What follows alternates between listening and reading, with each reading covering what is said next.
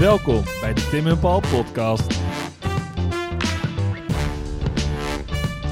De WIC, Iedereen kent het. maar niemand begrijpt het. Was het er één? Of waren het er twee? En hoeveel mensen zitten er eigenlijk in de Heren 19? Het kleine broertje van de VOC heeft ook een tijdje in Brazilië gezeten. Maar wanneer, waar en hoe dan?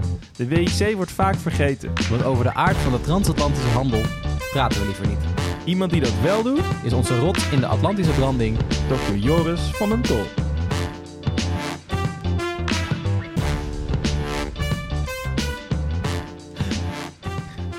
Goedemorgen, Paul. Goedemorgen Tim. Hi. Ik zei net tegen je, niks hoeft. Eh, niks hoeft, niks hoeft, alles mag. Kan je dat uitleggen? Eh, ja, nou ja, we hebben eh, voor de luisteraars vandaag ehm, ja, goed en slecht nieuws, denk ik. Oké. Want het eerste is dat we... Is, is het het goede nieuws of het slechte nieuws? Even nee, laten we beginnen met het slechte nieuws. Ah, ja. Ehm, en dat is het volgende. Wij gaan voorlopig even stoppen met het opnemen van de isolatietapes.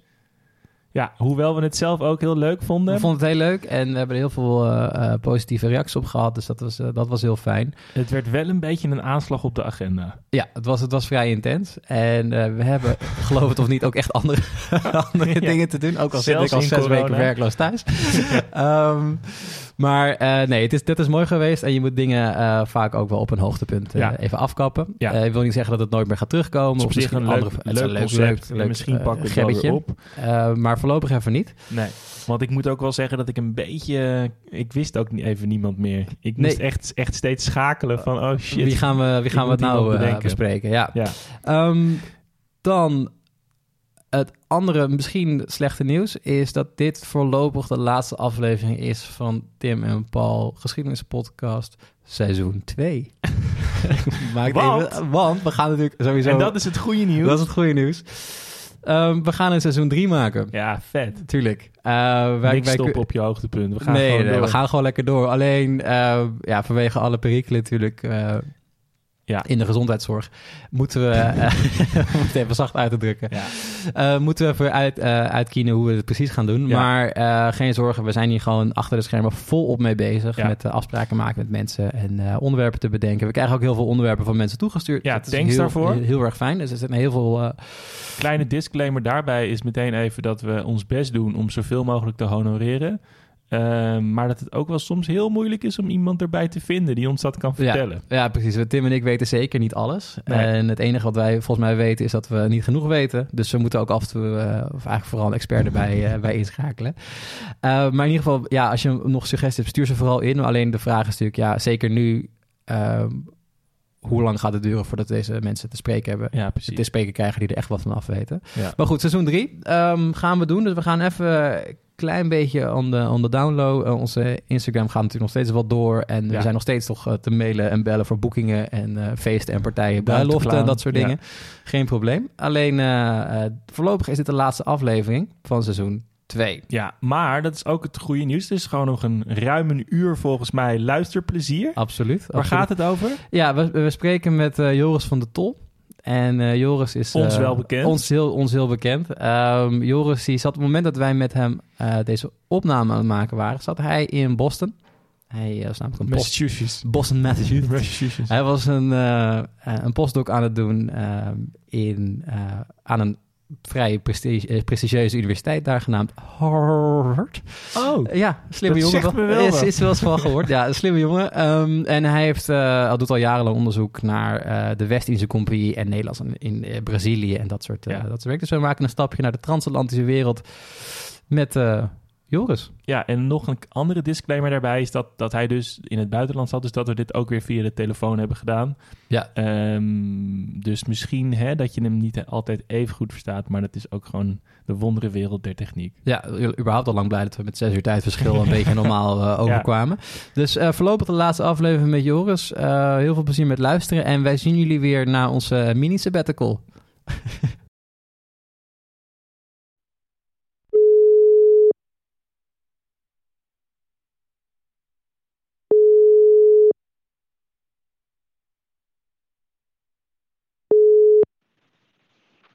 Hallo?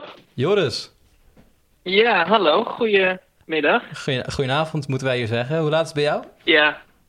Eh, bij mij is het eh 12 uur 's middags. 12 uur 's middags. Ja, wij zitten hier al een, eh, de, de zuurkool met eh, klapstuk. Dat is avond, avond hier.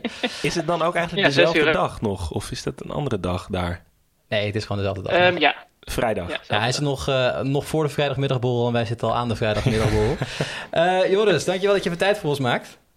Ja, natuurlijk, eh, geen probleem. ja, ehm, wij kennen elkaar nog van, eh, van de studie, eh, maar jij bent inmiddels een enorme hotshot in mijn optiek geworden. Want Ik- waar, waar ben jij nu? Ehm, ik ben nu in ehm, Somerville. Dat is een, een stadje net naast Boston en Cambridge. Dat is waar ik nu in, een- in een appartement woon. En wat, wat doe je daar? Ik doe hier geschiedenisonderzoek. Doe postdoc-onderzoek hier aan eh, Universiteit Harvard. ehm, naar Kleine name drop. 17e eeuwse Atlantische eh, gebied eigenlijk. Ja, eh, want we gaan het vandaag over de WIC hebben, toch? Ja. Dat klopt. Brand los, Joris. Nee, ehm, Vertel. want, want jij had een best wel specifiek eh, onderwerp in je PhD volgens mij, hè? Ehm, ja, dat klopt. Mijn proefschrift ging over eh, lobbygroepen in de 17e eeuw.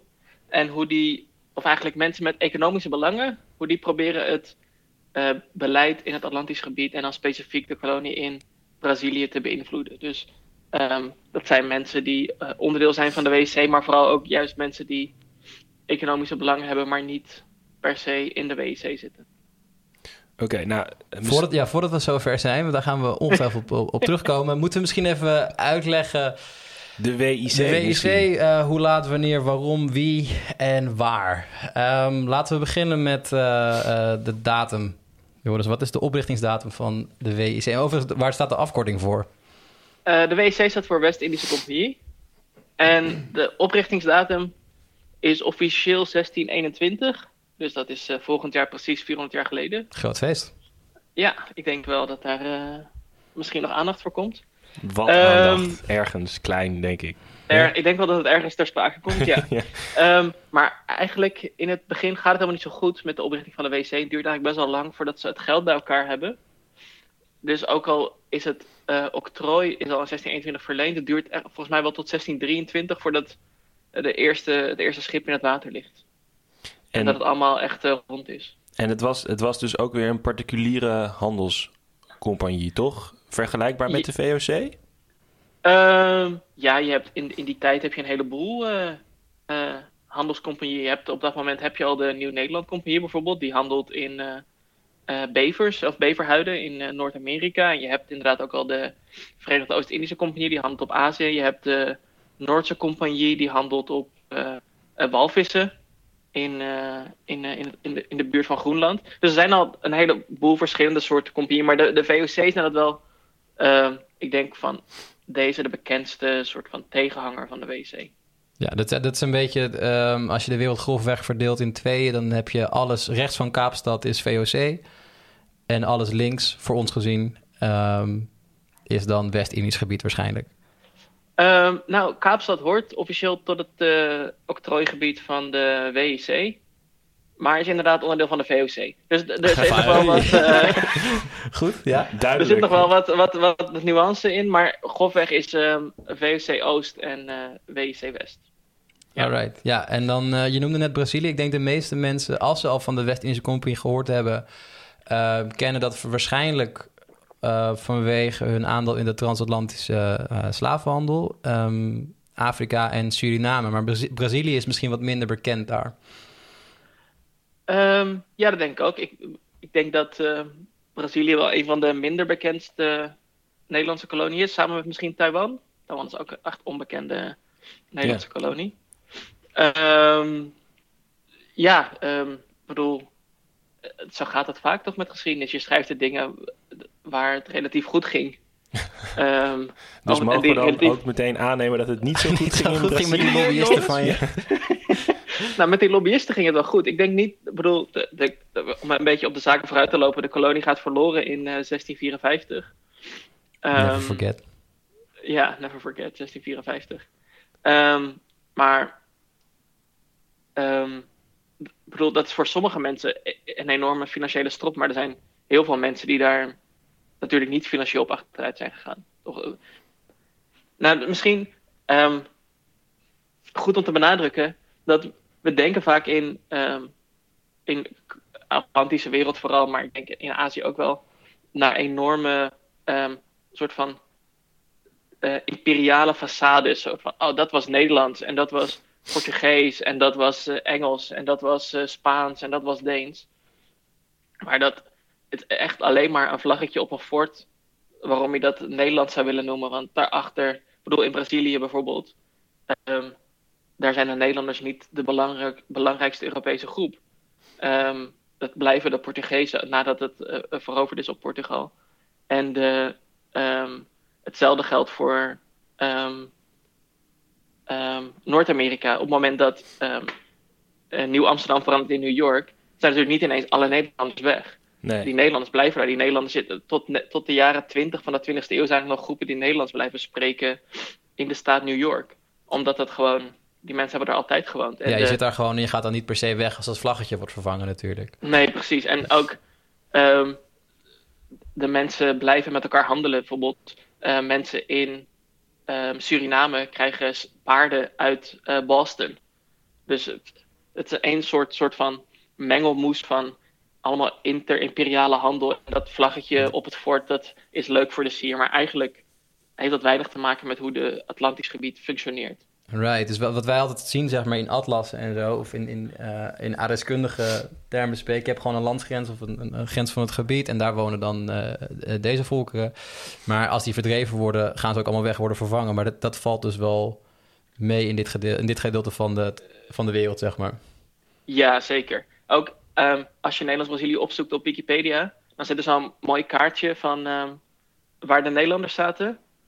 En heel mooi oranje gekleurd ook. En volgens mij komt het uit, uit, een, uit een schoolkaart van 1950 of zo. Nou, ten eerste is het natuurlijk niet zo, want Nederlanders hebben niet aanspraak op die hele kust. Want ik bedoel, er zijn, ik geloof, 43 rivieren en daar kunnen ze er maar 16 van uh, controleren met een fort. Dus het idee dat ze die hele kustlijn bezitten is natuurlijk al onzin. Ja, maar, sorry dat die... je onderbreek hoor, Joris. Maar uh, Brazilië is natuurlijk gigantisch groot. Ja. Uh, zitten ze in Rio? Nee, ze zitten in um, Recife. Hmm. Um, dat is de, de, de, de voornaamste stad, eigenlijk. De, de, de soort van de hoofdstad van de kolonie, waar het koloniale bestuur zit. En vandaar nog een klein stukje naar het zuiden. Um, en vandaar vooral heel ver naar het noorden en dan zo de bocht om. Het is het noordoosten van Brazilië, dus helemaal zo de bocht om. Um, tot aan um, São Luís, geloof ik. Right, dus, dus dat, dat, echt dat zeg maar een, een stukje stuk... wat het dichtstbij zijn bij Europa ligt, zeg maar. Uh, ja. Ja. ja. Oké. Okay. En, en, je, je en de WIC heeft dit dan veroverd op de Portugezen? Ja, misschien, misschien moeten we even één stapje terug doen. Um, even uitzoomen voor de Nederlandse geschiedenis. Ja. 80-jarige oorlog. Ja. Wat was dat ook alweer? Ja, 80-jarige oorlog. Die uh, kennen we wel, uh, ja. De, de opstand van onze Willem tegen hm. de Spanjaarden. Dat, uh, wat we toch nu meestal iets meer um, karakteriseren als een, een burgeroorlog. Een muiterij, um, ja. Ja, uh, waar Nederlandse terroristen uh, het Spaanse gezag, uh, gezag omverwerpen. Ja, precies. De godvergeven gezag van Philips II ondermijnen. Dat is wat er gebeurt, Tori. ja, precies. Ja. Um, nou goed, dus er is een oorlog tegen Spanje. En, um, maar wat heeft Portugal er nou mee te maken? Van 1580 tot 1640 um, hebben Portugal en Spanje dezelfde koning. Um, dus dat betekent dat voor de Nederlanders is Portugal aanvallen net zo gelegitimeerd als Spanje aanvallen. Hm. En omdat er een heleboel rijkdom komt vanuit uh, uh, Brazilië, denken ze, als we nou proberen Brazilië te veroveren, um, dan kunnen we uh, het financi de financiële grondslag voor de oorlog ondermijnen. En dan hebben we meer kans om de Spanjaarden voor echt te verslaan. Dus daarom ook de WC wordt pas opgericht na 12-jarig bestand in 1621. Right, dus dat, dat, daar zit, zeg maar, wij zien de WEC als een beetje als een handelscompagnie. Maar in beginsel is het gewoon een oorlogsbedrijf, geprivatiseerde uh, oorlogsvoering eigenlijk. Ja, het is, ik denk dat de, WC, de, ik denk dat de VOC tot op zekere hoogte nog wel gekarakteriseerd kan worden als een handelscompagnie die oorlog dreef om de handel te kunnen drijven. Maar de WC is volgens mij vooral, of eigenlijk is een oorlogscompagnie die probeert oorlog te financieren door handel. Hm. Right, ja. En, en moet ik me dan echt voorstellen dat de WC in het begin gewoon oorlogsschepen uitrusten die in dat gebied chaos creëerde en een soort van guerrilla-tactiek toepaste? Ehm, nou, in het begin, dus zeg maar 1623 bestaat de compagnie echt. En dan wordt er dus een, een, een groot dessin uh, ontworpen, een groot plan om uh, de, de, de Spaanse bezittingen, of dus de, de bezittingen van de Spaanse kroon te, te, te pakken. En Brazilië is een centraal onderdeel uh, van dat plan en ook Afrika hoort, ervan, hoort erbij. Dus in 1624 wordt er een eerste poging gemaakt om um, Brazilië um, um, aan te vallen. En ze vallen dan Bahia aan. Bahia de Todos, nou ja, in de Allerheilige Allerheilige bij, ja. Ik, ik, kan het even niet helemaal in zijn Portugees uit mijn mouw schudden. Maar um, de Allerheilige bij. Um, en dat lukt.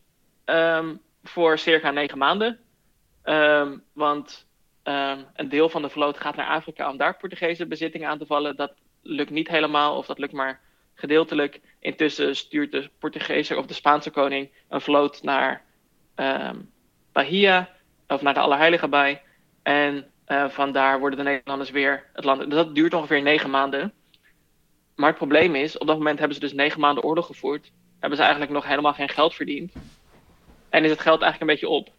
Right, dus dat is niet echt een heel succesvol begin van de West-Indiese Compagnie. Nee, Nee, het is wel. De kranten staan er vol van. Er de, veel nieuwsprent. Iedereen is er heel enthousiast over. Um, en er is wel een soort van trots dat dat gelukt is. Maar dan mislukt het weer. En dan is er geen geld meer om het nog een keer te proberen. En dan is het door van: oké, okay, was dit het dan? Wat Zo. nu? Ja. Wordt daar, wordt daar ja. dan ook over geschreven trouwens? Denk wel, want het wordt allemaal een soort van: oh, we zijn daar geweest en we hebben die Portugezen daar een lesje geleerd. Negen maanden later worden we eruit geschopt. ja. uh, wordt dat ook een beetje breed gepubliceerd in pamfletten en dat nee, soort werk? Er wordt veel minder, uh, veel minder benadrukt dan de successen. Ik bedoel, het, het, komt wel, het, het, is wel, het, het is wel kennis, maar het is niet, uh, niet zo breed uitgemeten met uh, van die mooi versierde afbeeldingen uh, van de heroïsche vloot die in de Allerheilige bij de Portugezen een lesje leert. Dat, dat, dat op het moment dat de Nederlanders weer verliezen, is het niet, niet, worden er geen mooie prenten bij Nee. Uh, maar ik heb geen geld voor om die print te nee. nee. Um, dus dan heeft de WC zo, ja, wat gaan we dan nu doen? Uh, ze hebben natuurlijk nog, nog wel, want de uh, Nieuw-Nederland Compagnie is dan in de WIC geschoven, dus de, de Nederlandse kolonie in um, Noord-Amerika bestaat nog wel, met vooral bever um, huiden die vandaar worden geëxporteerd. Um, maar dat levert niet zoveel geld op dat ze daarmee een nieuwe oorlogs uh, actie kunnen financieren in Brazilië. Want die, dus die kolonie zich... in, in Noord-Amerika wordt dus ook eigendom van, van de WIC op dat moment? Um, ja. Oké. Okay. Um, met als verschil, maar dit is, we gaan nu wel echt op het detail in. Graag. Dat uh, de WIC als centrale organisatie um, gaat bijvoorbeeld wel over Brazilië, maar de uh, Nieuw-Nederland, dus Noord-Amerika, valt specifiek onder de Kamer Amsterdam. Oké. Okay. En we kunnen misschien zo meteen nog wel even uitleggen hoe het bestuur in elkaar zit, dat het iets meer uh, sens maakt.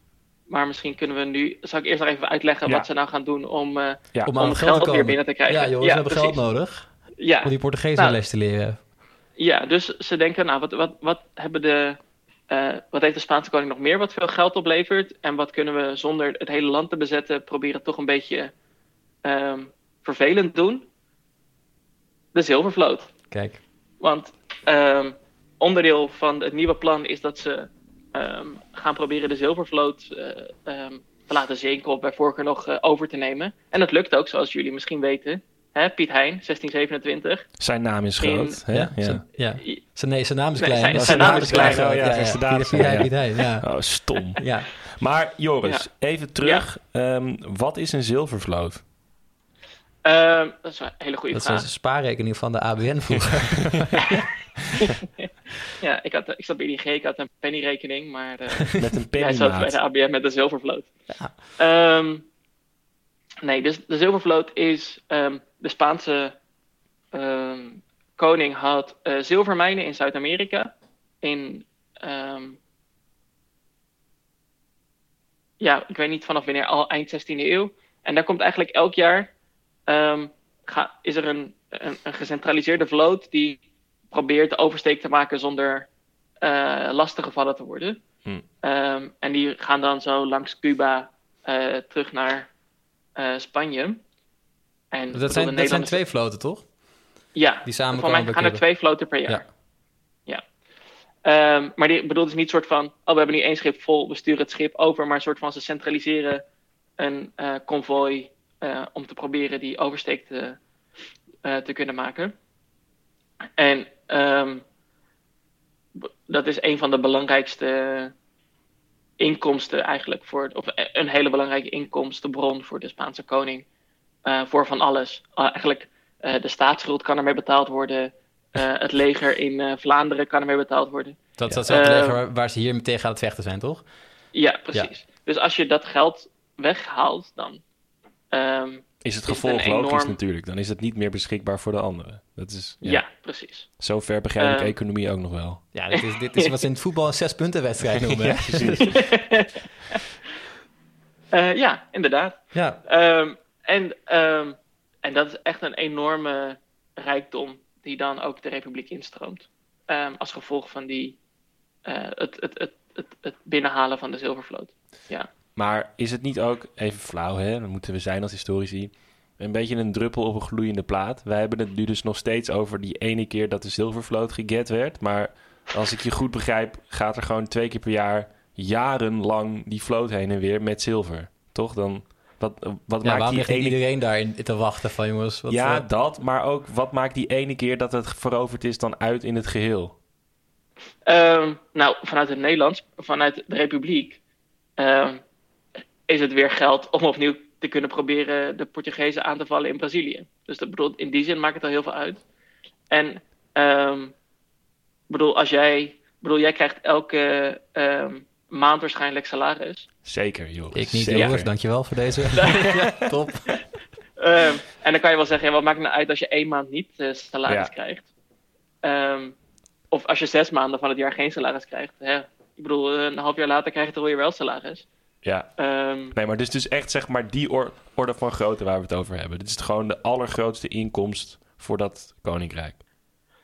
Ehm, ja, wel een van de allergrootste. Ik bedoel, het is. ehm, de Spaanse bureaucratie verdient ook enorm veel geld met contracten eh, verkopen aan peperhandel. Ik bedoel, het is niet alsof de zilvervloot de enige inkomstenbron is, maar het is echt een significante hoeveelheid geld. Ehm, en ook je, ehm, als je als, als staat eh, leningen afsluit, wat de Spaanse eh, staat vaak doet, ehm, dan sluit je dat af op toekomstige inkomsten. Dus als die inkomsten dan wegvallen, heb je ook een probleem voor je staatslening. En als je een Right, probleem dus voor je, je staatslening op hebt. belofte van de, op belofte van de Silvervloot kan jij leningen afsluiten. En als die dan niet komt, dan heb je een probleem. Eh, ja, en dan de volgende keer wordt het dan natuurlijk in theorie moeilijker om ehm, geld te lenen. Want de vorige keer heb je het niet terug kunnen betalen. Eh, dus, ik bedoel, Philips II gaat volgens mij drie keer of zo failliet. eh, omdat hij zijn, eh, zijn geld niet terugbetaalt. Ehm, en wat toch raar is dat mensen hem toch geld blijven lenen elke keer weer. Maar, Ja, ik zou toch denken, de ezel staat staat toch niet drie keer in dezelfde Ja. steen, maar dat is bij de Spaanse dus- koning dus- misschien wat anders. Ja, de Spaanse koning heeft ook nog andere drukmiddelen om geld te kunnen lenen dan alleen maar. ehm, ja. Oké, ehm, dus Piet Hein die komt terug met die Silvervloot, eh, wordt onthaald als held. Eh, heeft hij daar lang van kunnen genieten? Ehm, hoe bedoel je? Hij zelf? van die rijkdom of van zijn, zijn, zijn roem? Of, Nou, hij zelf als mens?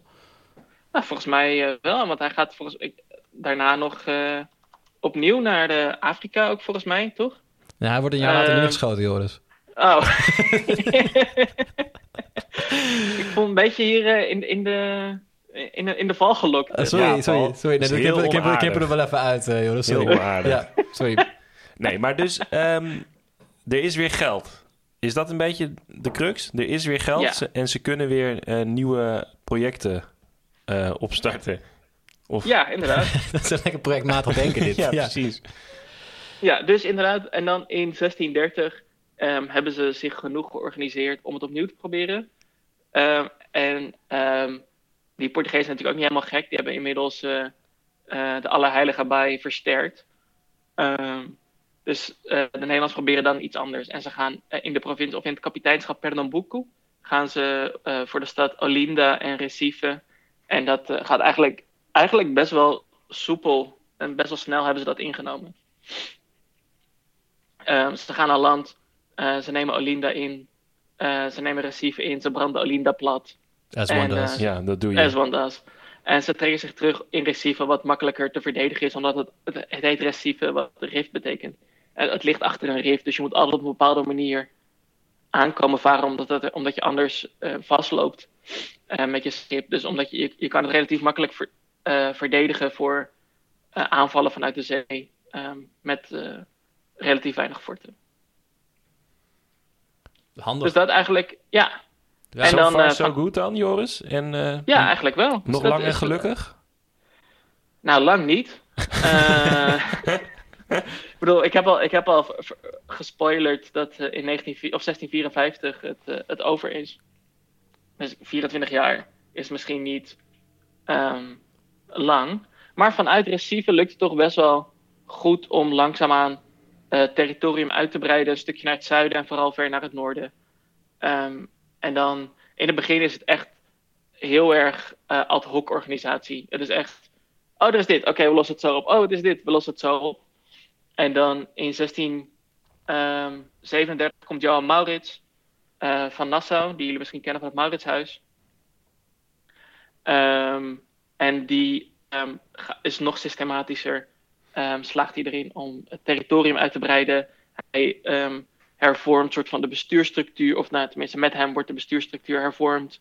eh, met een centralere overheid in eh Recife in plaats van allemaal losse gouverneurs en alle kapiteinschappen die af en toe een keer met elkaar overleggen en maar een beetje wat doen. Het, wordt- het wordt gecentraliseerd.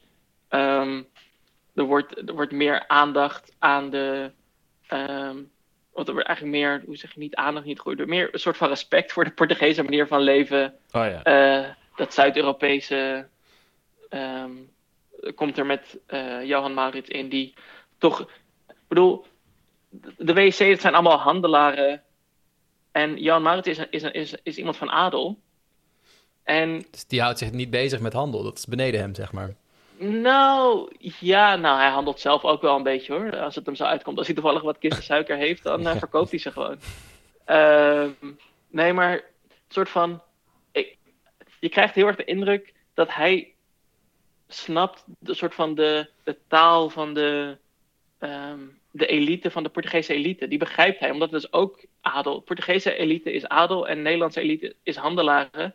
Oh ja. Ehm, dus als ehm, de leider van een kapiteinschap is, dat is een als dat een handelaar is, dan, dan hebben die Portugezen daar automatisch niet echt respect voor. Want bestuur is voorgelegd aan eh, de gestudeerden en de mensen van adel en niet voor die simpele handelaren. Ehm, maar dus met Johan Maurits komt er iemand van adel. En daar hebben de ja. Portugezen Dus je respect voor. En dat werkt eigenlijk. voet. Ja, of in ieder geval, die, dat is een soort van omgangsmanier die ze begrijpen. Maar die van- spreken dan niet letterlijk, maar gewoon dezelfde taal, toch? Zij kennen elkaars gebruiken, ze weten wat ze, wat ze aan elkaar hebben. Waar dat met die, met die gekke Nederlandse eh, handelaren misschien anders is. Omdat die uit, uit een Ja. andere kasten komen. Ja, dat is, dat is, ehm, ja, dat, dat is wel echt volgens mij iets heel belangrijks. Even nu, we- Ehm. nu we het toch over talen hebben, en misschien een klein, klein zijstapje, misschien eh, we- weet je dit Ja. ook niet of weten wij dat ook niet, maar eh, wat was de voertaal dan daar in eh, Recife? Wat, wat, Ehm. sprak, wat sprak Johan Maurits dan? Sprak hij gewoon lekker Nederlands of was het een cursus Portugees aan het, aan het volgen daar? Ehm, de, het belangrijkste wat ik daarover weet is de ehm, aantekeningen van het bestuur, de notulen van de vergaderingen. En die zijn in het Nederlands. Ehm, wat mij doet vermoeden dat als de aantekeningen van het bestuur in het Nederlands zijn, dat ze toch vooral Nederlands met elkaar praten. Maar er, er zijn ook vertalers die Portugees naar Nederlands vertalen. Maar ik bedoel, er zijn ook, ehm, zoals ik net al zei, er zijn ook Duitsers, er zijn ook Engelsen, er zijn ook Fransen. Ehm, er moet altijd een soort van gemeenschappelijke taal gevonden worden waarin ze met elkaar kunnen communiceren. Eh, het is niet alleen Portugees-Nederlands. Ja, Ehm, ja. Maar de bestuurstaal is, is duidelijk Nederlands. En dan gaat het mis, toch? Dan stopt de WIC. Of is dat nog niet zo? Ehm, nou, dan lopen we wel naar de WC. Je bedoelt, je bedoelt dat de WC failliet gaat? Ja, of, of, of dat we ja, uit... ze- Je noemde net 54? Ja, wat gebeurt er dan? Ehm 1654, dan. Nou, eigenlijk, eh, Johan Maurits gaat weg. En niet lang daarna komen de Portugese plantagehouders in opstand. Ehm, die eh, beramen een coup. En dat is in 1645.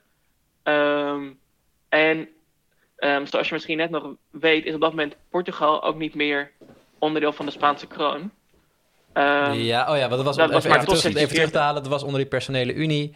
Spanje en Portugal horen onder één koning bij elkaar. Maar als die koning er niet meer is, valt dat ook weer uit elkaar. Ja, dus er is dan een nieuwe koning in Portugal. van het huis van Braganza. Ehm, eh, Johan heet hij, of João. João de, João. De Vierde van Braganza. Ehm, maar die is of- officieel ook met Spanje in oorlog. Dus er komt een hele gekke situatie. waarin Portugal en Nederland allebei in oorlog zijn met Spanje. Dus ze zijn een soort van eh, vriendjes van elkaar Ja. in de oorlog tegen Spanje. Maar tegelijkertijd ehm, zijn er onderdanen van eh João. die in opstand komen tegen de Nederlanders in, in Brazilië.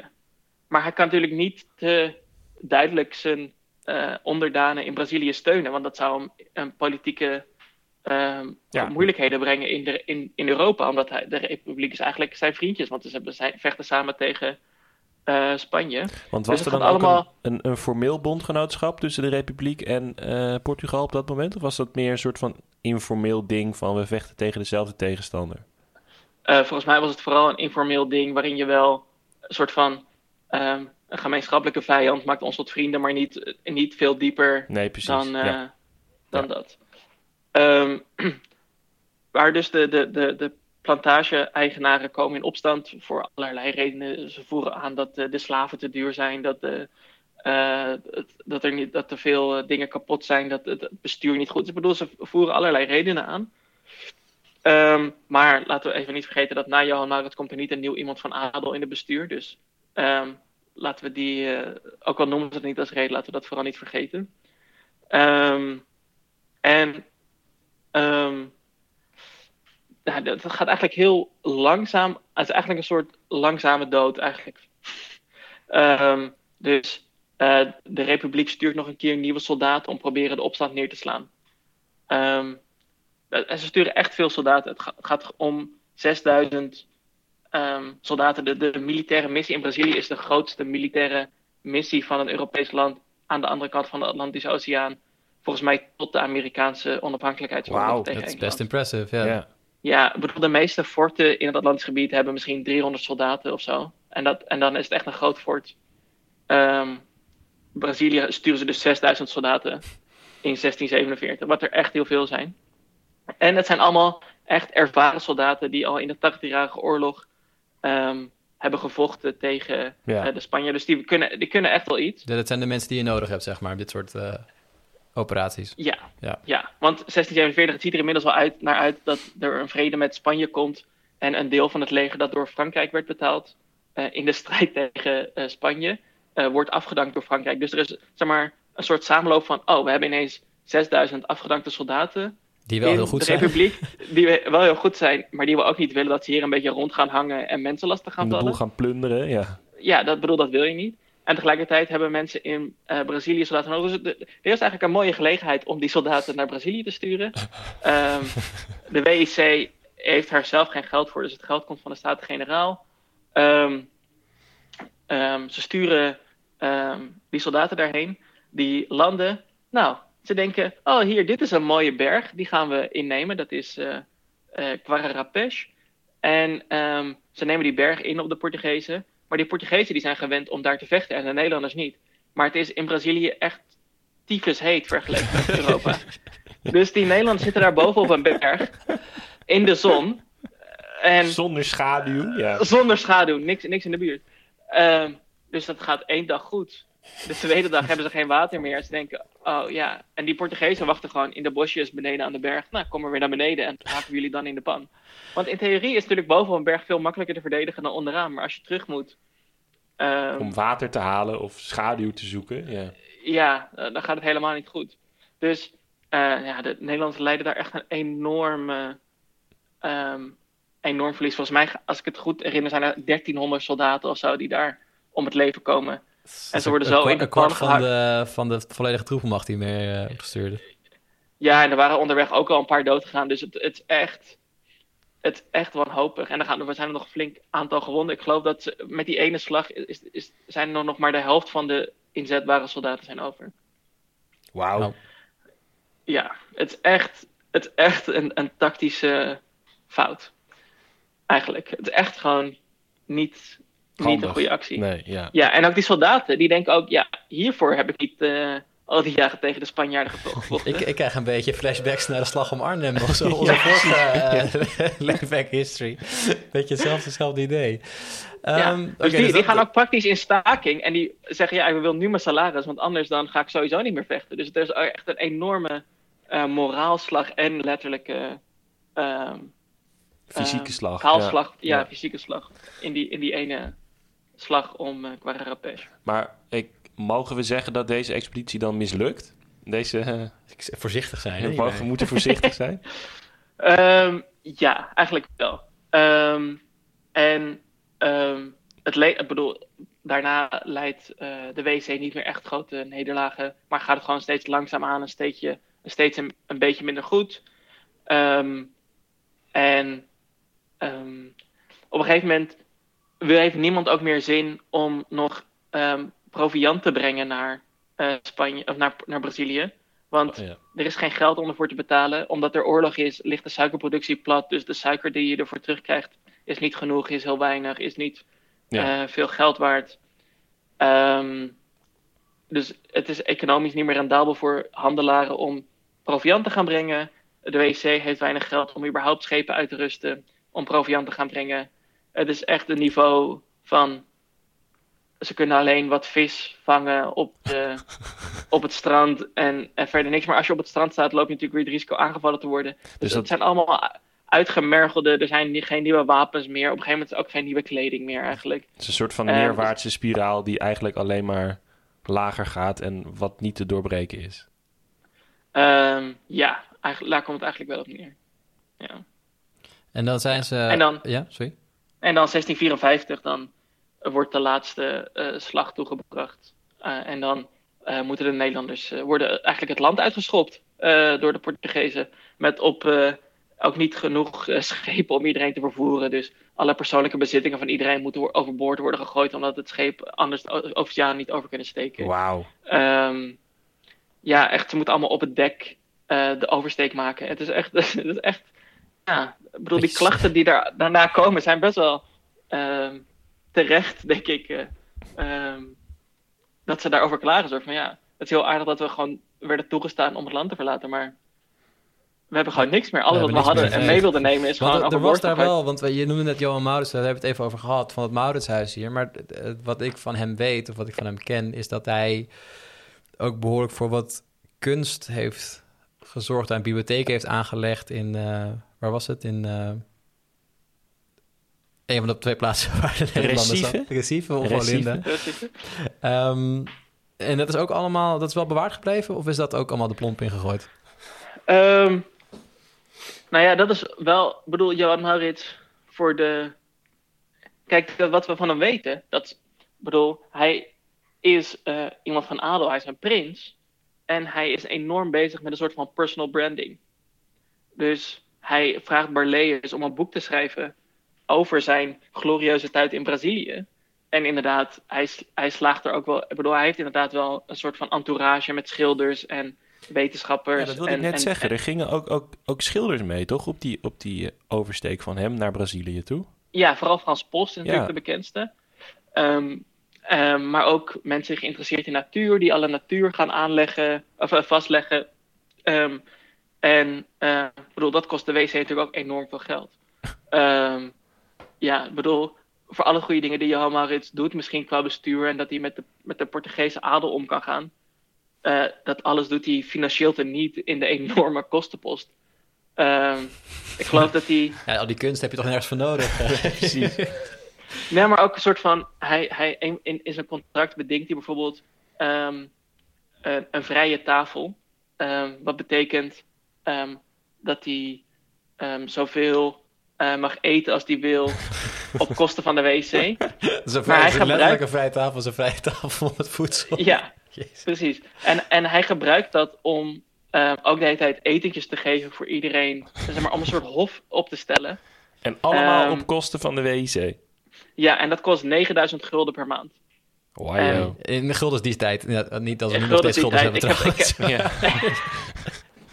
En ik kan het, ik kan het niet helemaal eh, omrekenen, ehm, wat dat nu kost, maar het is echt... ehm, Dat is ik gewoon geloof een dat de hele begroting van de. WEC is, is misschien eh 3 miljoen. Dus het, Ja. 9000 per maand is gewoon echt, Dat tikt wel aan. echt heel veel geld, ja. Ja. Wauw. Oké, ehm, en dan, dan zijn de Nederlanders weg uit, eh, uit Brazilië, maar, of de WIC is dan weg uit Brazilië. Mhm. Maar zitten ze, eh, ze zitten nog sowieso, daar hebben we het al over gehad, zitten nog in Noord-Amerika, Ja, als ik het goed heb. Ehm, ja Noord-Amerika, nu, of Nieuw-Amsterdam. ja. En, ehm, en eh, Fort Oranje, wat dan nu eh, Albany is in New York.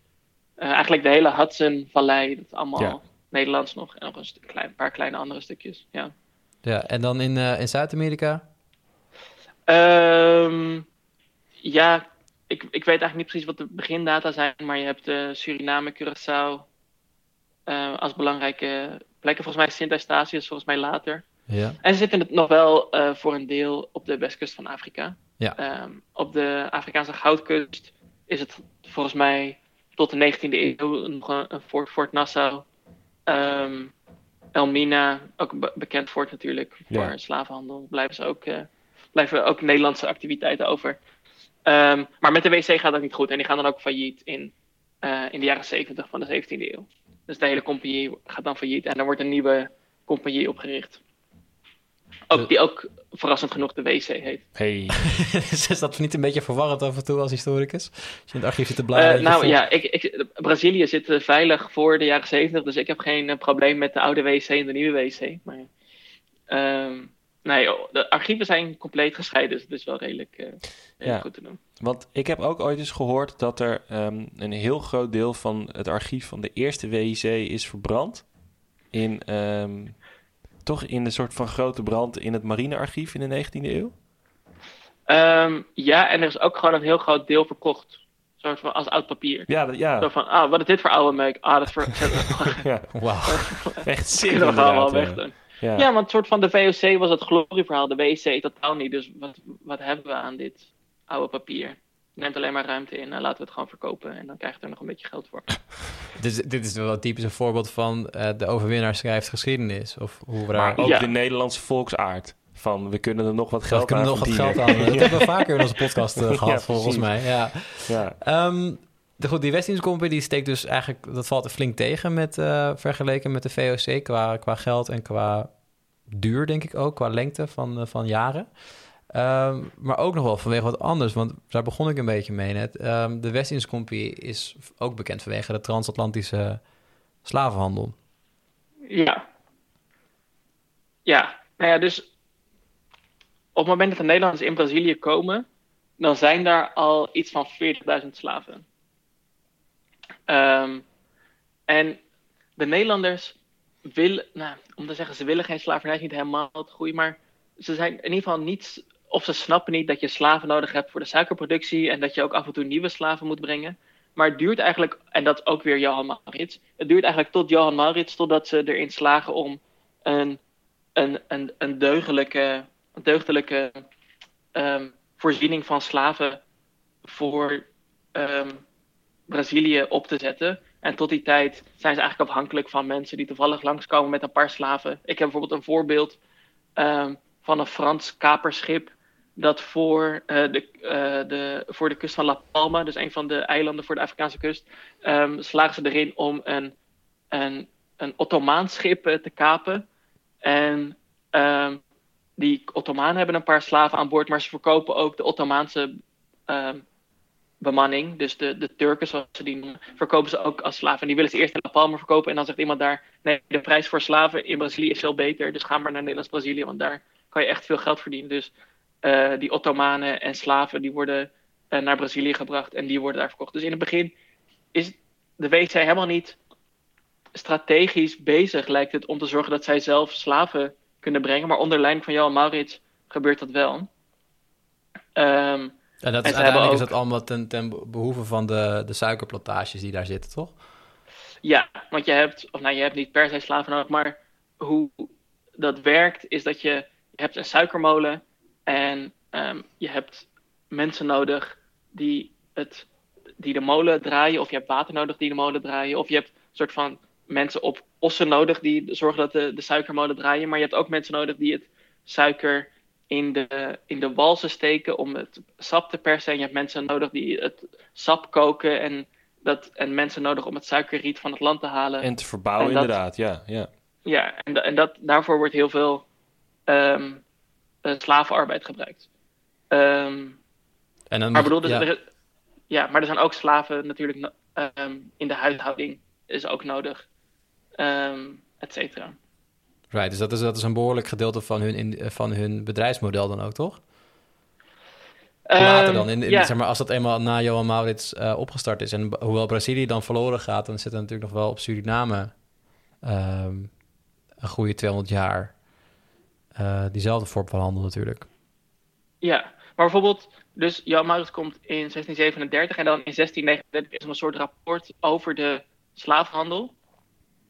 En dan in dat rapport, en dat haal ik even hier aan, zonder al zulke slaven is het niet mogelijk in Brazilië iets uit te richten. En het is dus, quote, noodzakelijk dat in Brazilië slaven moeten zijn, einde van de quote, en alle bezwaren hiertegen zouden onnodige scrupuleusheid zijn. Dus een soort van, het heeft helemaal geen zin. En, zo, in, en in een ander rapport schrijft het bestuur, ehm, wij weten ook wel dat het beter is als de suikermolens door blanke mensen bediend werden, maar het valt niet te verwachten dat we Europese mensen kunnen overtuigen naar Brazilië te gaan. En dus, quote, zullen we ons van negers moeten dienen. Ehm, en ehm, iemand anders van der Dussen schrijft in 1640, geen wit persoon, hoe arbeidzaam ook, hoe, arbeid hoe arbeid, arbeidzaam hij ook in het vaderland geweest mag zijn, kan zich in Brazilië tot zulke arbeid verdragen. Dus we hebben mensen nodig uit Afrika die dat doen, want blanken kunnen de hitte niet aan. Of witte mensen kunnen de hitte niet aan. Door zorg, door, en dan weer een quote.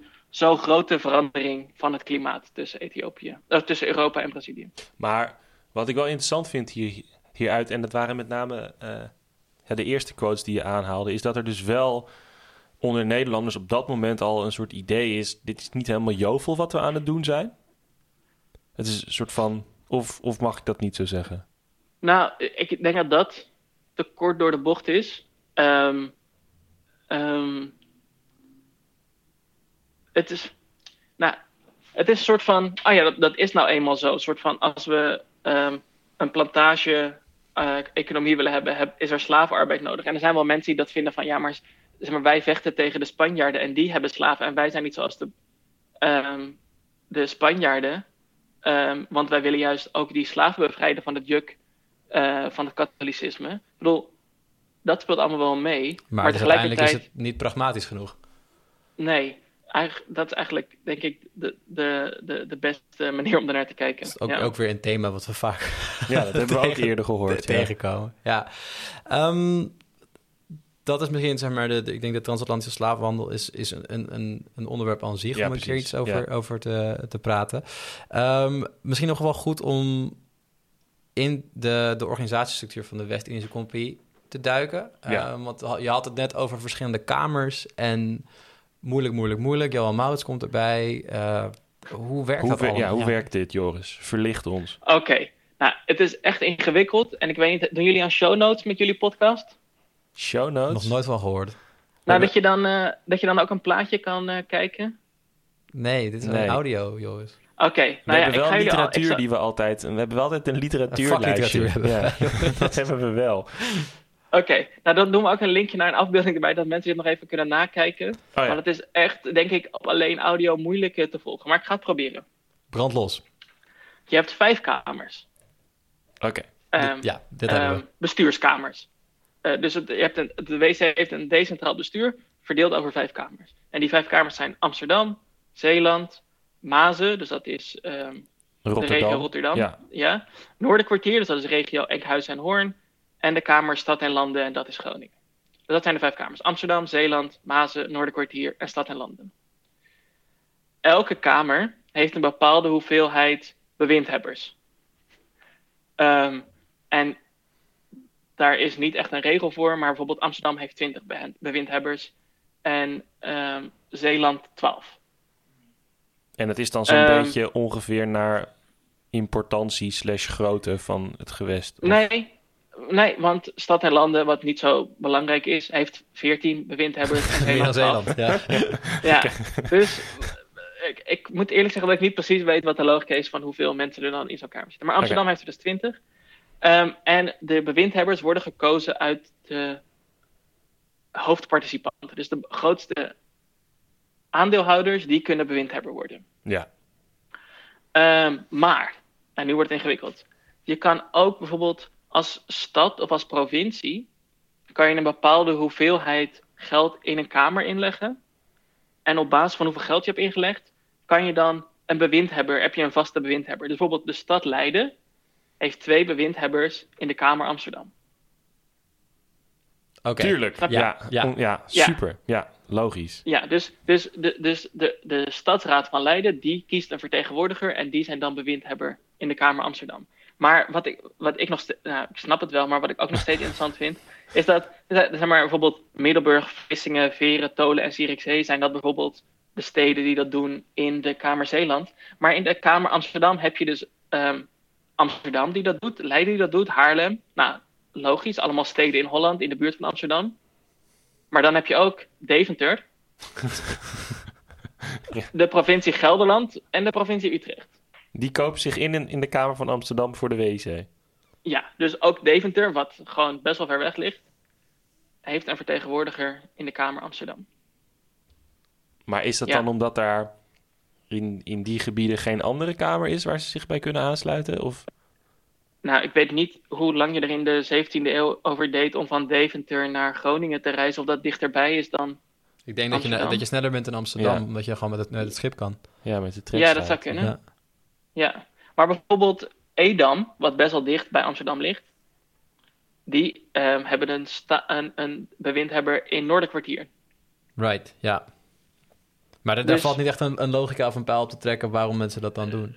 Nee, behalve dat ik denk dat, ik bedoel, Amsterdam was sowieso redelijk belangrijk. Dat het misschien strategisch was om in de belangrijkste kamer proberen een zetel te hebben. Dat je daar meer aan hebt dan in de Kamer Mazen. Ja, daar kan ik wel inkomen, ja. Toch? Ja, dat- dat Ja, je gewoon dat kan ik me met de grote spelers, zeg maar. Dat is een beetje het Ja. idee. Ja. Ja, oké. Dus we hebben nu, elke kamer heeft die bewindhebbers. Maar nu wordt het ingewikkeld. Want nu gaat vanuit deze kamer, gaan er weer een paar bewindhebbers afgevaardigd worden naar de Heren 19, het centrale bestuur. Ehm, dus, en dat ver- verwachten jullie misschien niet. De Heren 19, dat zijn 19 eh, bewindhebbers. Vandaar heten ze de Heren 19. Right? Hey. Ehm, Ja, dus dat zijn er acht vanuit Amsterdam, vier vanuit Zeeland, twee vanuit Mazen, twee vanuit Noorderkwartier en twee vanuit Stad en Landen. En ik weet niet hoe snel jullie hebben meegeteld, maar 8 plus 4 is 12, plus 2 plus 2 plus 2 is 18. Ja. dan Ja. missen we er nog één. Stadhouder? En, sorry? Dat is de stadhouder dan? Nee, de Staten-Generaal. Oh, right. Ja. oh ja. Dat Ja. zijn ook weer heel veel, heel veel mensen, toch? Ja, en de Staten-Generaal is ook weer zo'nzelfde soort decentraal overlegsysteem. Laten we dat eh, niet doen vandaag, jongens. Dat ben het nu ook kwijt. Maar het is, het is vrij los. Maar, wacht, ja. wordt nog moeilijker. Het wordt nog moeilijker. Ehm, maar eh, dat je acht bewindhebbers hebt, betekent niet dat je ook acht mensen stuurt per se. Dus bijvoorbeeld de Staten-Generaal hebben één bewindhebber, maar die sturen er meestal wel vier of vijf. maar dat betekent dat je gewoon Eén maar stem. één stoel hebt. Oh. Eén stem, één Oh. stoel. Eén stoel Dus- ook, maar waar blijft de Ja. rest dan? Zitten allemaal bij elkaar op Die, schoot. die hangen gewoon een beetje rond. Wauw. Ja, en, en bijvoorbeeld, dus Stad en Landen stuurt er meestal maar één, ook al hebben ze twee stemmen. Wauw. Oké. Ja, dus 19 is eigenlijk niet 19. Meestal halen ze eh 19 niet. Ehm, ja, maar het is wel de soort van per stoel mag je een bepaalde hoeveel- hoeveelheid tijd spreken. Dus Ah, ja, eigenlijk. Dus, en stemmen. Dus dat is eigenlijk belangrijk. Ja. Dus dat zijn de heren 19. En dan vanuit de heren 19 heb je nog weer ehm, de gedeputeerde eh, bewindhebbers. Ehm, of de gecommitteerde bewindhebbers, sorry. Ehm, die weer ehm, een soort van permanente vertegenwoordiging. Want die heren 19 die vergaderen, verga- vergaderen twee of drie keer per jaar voor een paar weken achter elkaar en dan weer niet. Dus dat is niet een soort van. dat is geen dagelijks bestuur of zo. Dat, dat is... Nee. Nee. Nee, dagelijk bestuur is bij de Kamers. En dan een soort van centraal overlegorgaan is de Heren 19.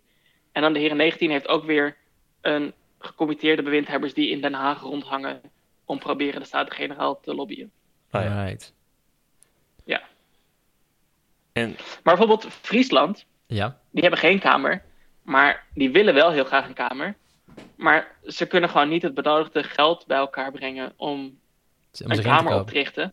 Nee. Maar ze hadden zich wel in kunnen kopen, maar dat doen ze dan ook niet. Ze hadden zich bijvoorbeeld in Groningen in kunnen kopen. Maar dat doen ze ook niet. En ze blijven gewoon eigenlijk de, de komende twee eeuwen klagen dat zij niet een kamer hebben. Gewoon elke keer als er iets is, ja, dan, we willen wel geld geven, maar dan willen we wel een kamer daarvoor terug. En dat is eigenlijk gewoon elke keer. Gewoon, Zo van een constante, die arme Friesen die daar zo graag mee willen doen.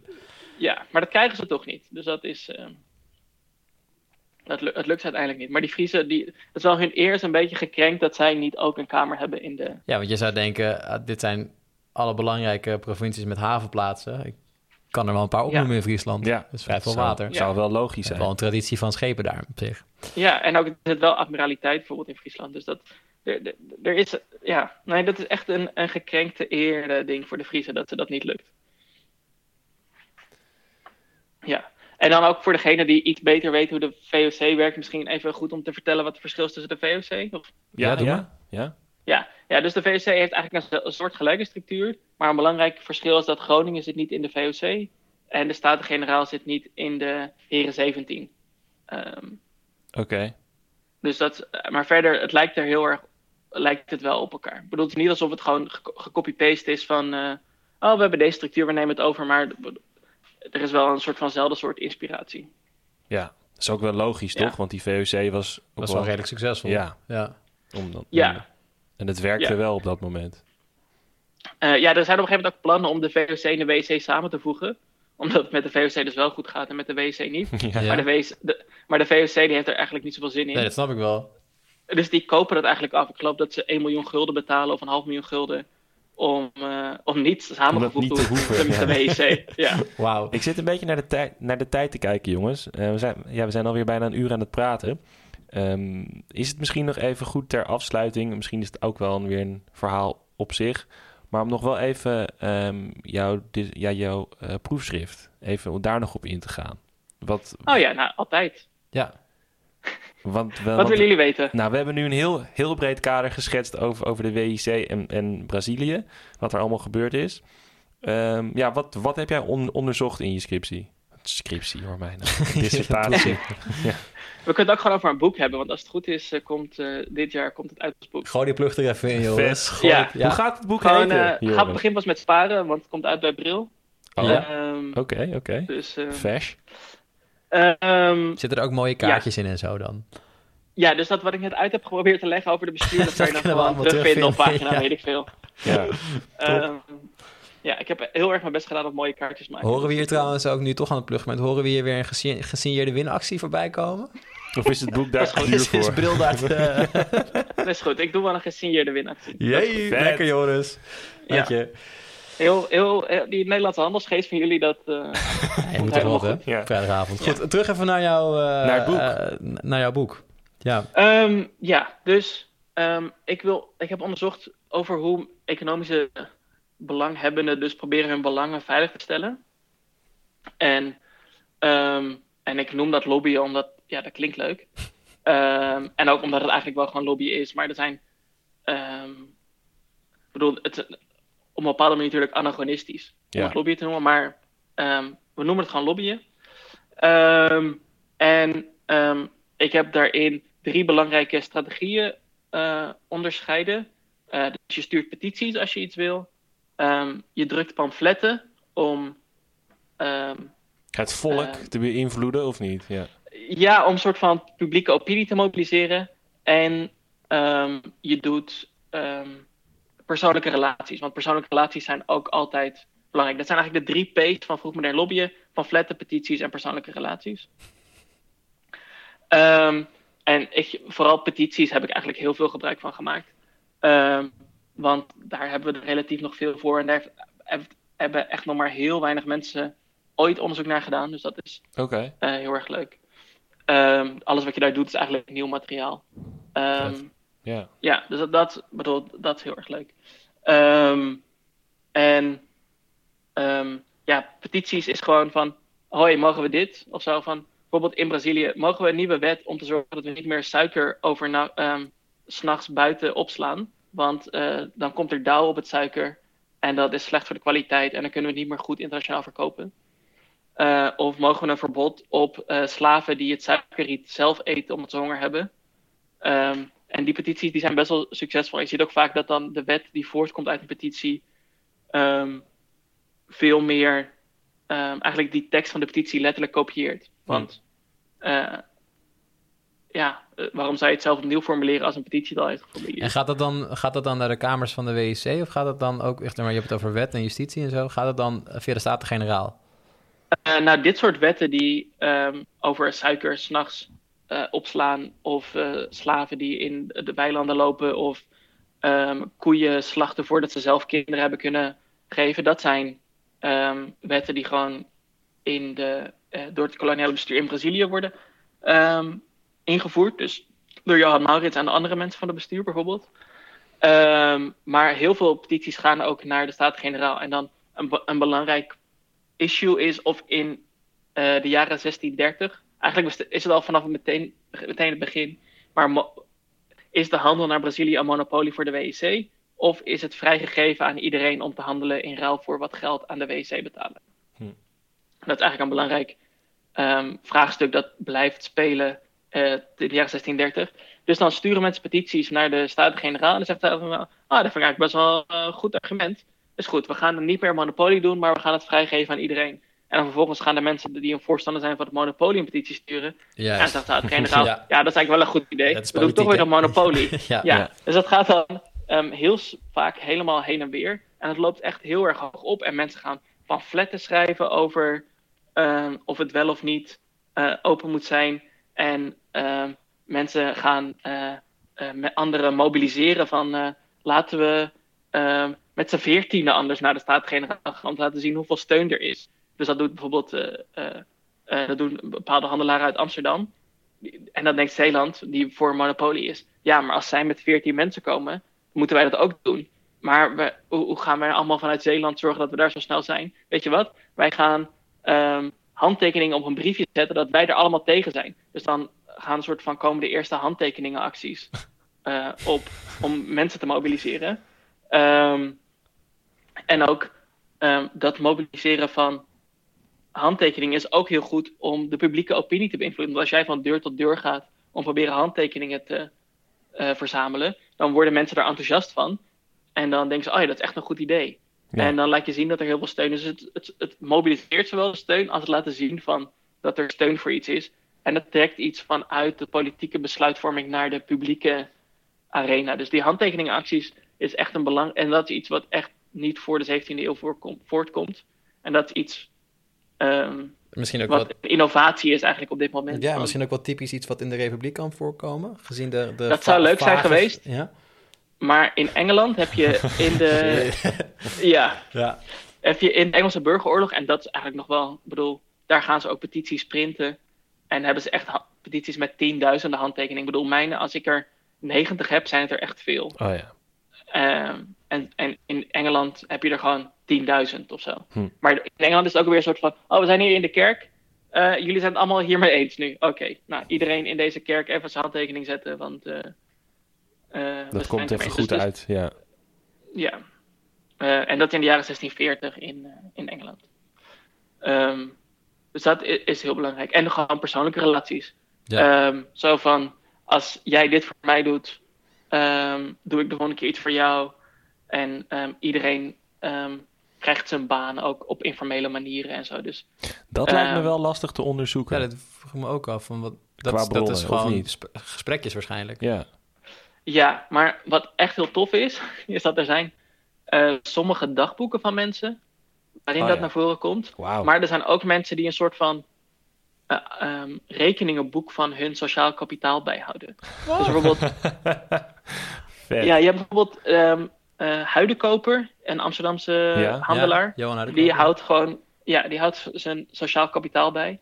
En um, dat is even, sorry hoor, maar het is wel een mooi, mooi, mooi woord ook, mooi ja. begrip, sociaal kapitaal. Ik ga dat denk ik ook maar Ja, het is letterlijk sociaal kapitaal. Ja.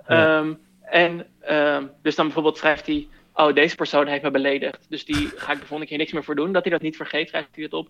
Of um, iemand, een neef van hem, die zit bij de VOC in Azië en die stuurt hem apen op als cadeau. En dan denkt hij, oh dat is leuk. En dan daarna denkt hij, ja, ik heb kinderen. En dan zegt hij, ik ben al van sprekende apen voorzien.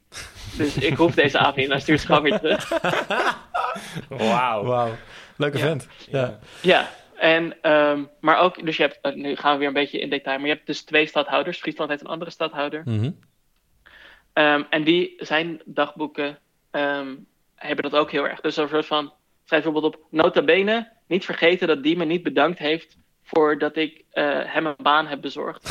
Ehm, en hij houdt dus ook het politieke proces in Friesland houdt hij best wel goed in de gaten. Dus je kan heel goed zien hoe mensen hem informeel lobbyen en hoe dat dan zijn Oh weerslag heeft in het. Dus je kan, politieke je proces kan in Friesland. wel, zeg maar, via de, de, door niet te zien, de omgeving kan je wel, eh, door de omgeving in de gaten te houden, kan je wel zien wat er gebeurt, zeg maar. Ja, of je ziet bijvoorbeeld in een vergadering van de WC ehm, spreken ze af om zowel hun persoonlijke als professionele kapitaal in te zetten om te zorgen dat er iets gebeurt wat zij willen. Zeg maar, want sommige mensen zijn bijvoorbeeld en burgemeester van Amsterdam en bewindhebber van de WC. Ja. Ja, dus, Dus dan gebruiken ze zowel het sociaal kapitaal van hun functie als burgemeester van Amsterdam als hun sociaal kapitaal het als persoonlijk heerlijk, individu. heerlijk om bij die groep van mensen te horen. Dat het gewoon allemaal loopt Waar allemaal alles lekker. informeel geregeld Ja. het is Ja. gewoon lekker ons kent ons, helemaal prima. Ja. Ik vind sowieso wel vet de term sociaal kapitaal. Ik ja, ga hem echt wij moeten ook vaker even in een gooien. procentbinnenlijst gaan bijhouden, eh, Tim. Eh, Joris, Ja, wij gaan jou niet langer ophouden, denk ik. Want voordat jij eh, misschien alles uit je boek gaat, eh, gaat verklappen... Ja, eh, moeten we wel een cliffhanger Ah. houden. alles Ja. gespoilerd hebben. Ja, Ja. precies. Dat, moet, dat moeten we niet hebben. Ehm, Nee. Voordat ik in jou, aan de minkant van jouw sociaal kapitaal terechtkom, ehm, wil ik jou hartelijk, hartelijk bedanken voor je tijd. En ehm, ehm, ja, eh, wat ga je doen? Hoe lang zit jij nog in, eh, in Boston? Ehm, ik heb eh, geld voor augustus, tot en met augustus 2021. Oh, dat is nog wel eventjes. Ja. Ja. Dus, en ik ben nu ben ik ook op zoek naar lobbygroepen. Eh, want ja, ik denk niemand heeft nog dit gedaan behalve ik, dus ik ga gewoon hierop verder. En nu doe ik ehm Nederlandse handelaren weer. Maar nu Nederlandse handelaren die handelen in het Engelse eh, koloniale gebied. Dat is Virginia, Barbados en ehm, andere Caribische eilanden. Ehm, en dan in, 16, eh, in de jaren 1650 komt er een, een wet van de Engelsen. waarin alleen nog maar ehm, Engelse handelaren op Engelse schepen naar Engelse havens mogen, naar Engelse koloniën. Mhm. Eh, de Act of Navigation, die ook een belangrijke rol speelt in de Eerste Engelse Zeeoorlog. En eh, nu wil ik onderzoeken hoe Engelse plantagehouders samenwerken met Nederlandse handelaren om te zorgen dat die wet weer weggaat. Dus, dus hoe je transnationaal lobbyt eigenlijk. Transnationale actie voert. Ja, nou, ik denk dat we je dan eh, misschien voor die tijd nog wel in het echt spreken. Maar eh, ik denk dat we jou ergens in augustus eh, Dat is wel weer een leuke 2021 podcast. ja. gaan we je wel weer verbellen, denk ik, eh, Joris. Als Ja, ge- gezellig. Eh, Ja. En dan kan ik misschien ook vertellen hoe leuk het was in het archief in Barbados. Oh ja, Kijk eens aan. dat zijn helemaal een mooie cliffhanger. Ja. Ehm, ja, super. Heb jij nog iets, Tim? Nee, ik wil ook vooral heel erg bedanken. Ja, heel, eh, heel erg fijn dit, eh, Joris. Dankjewel voor al je, al je kennis en je informatie. En, eh, Ja, graag gedaan. eh, ja, wij zien elkaar weer, denk ik, hopelijk snel. Ehm, ja, goed. En als mijn boek eh, eruit is, dan doen we wel even een gesigneerde winactie. Meet and greet. Meet and greet. Alright. Is goed, man. Hey, fijn weekend en eh, Hey, tot ziens. succes. Hoi, hoi. Joejoe. Doei doei.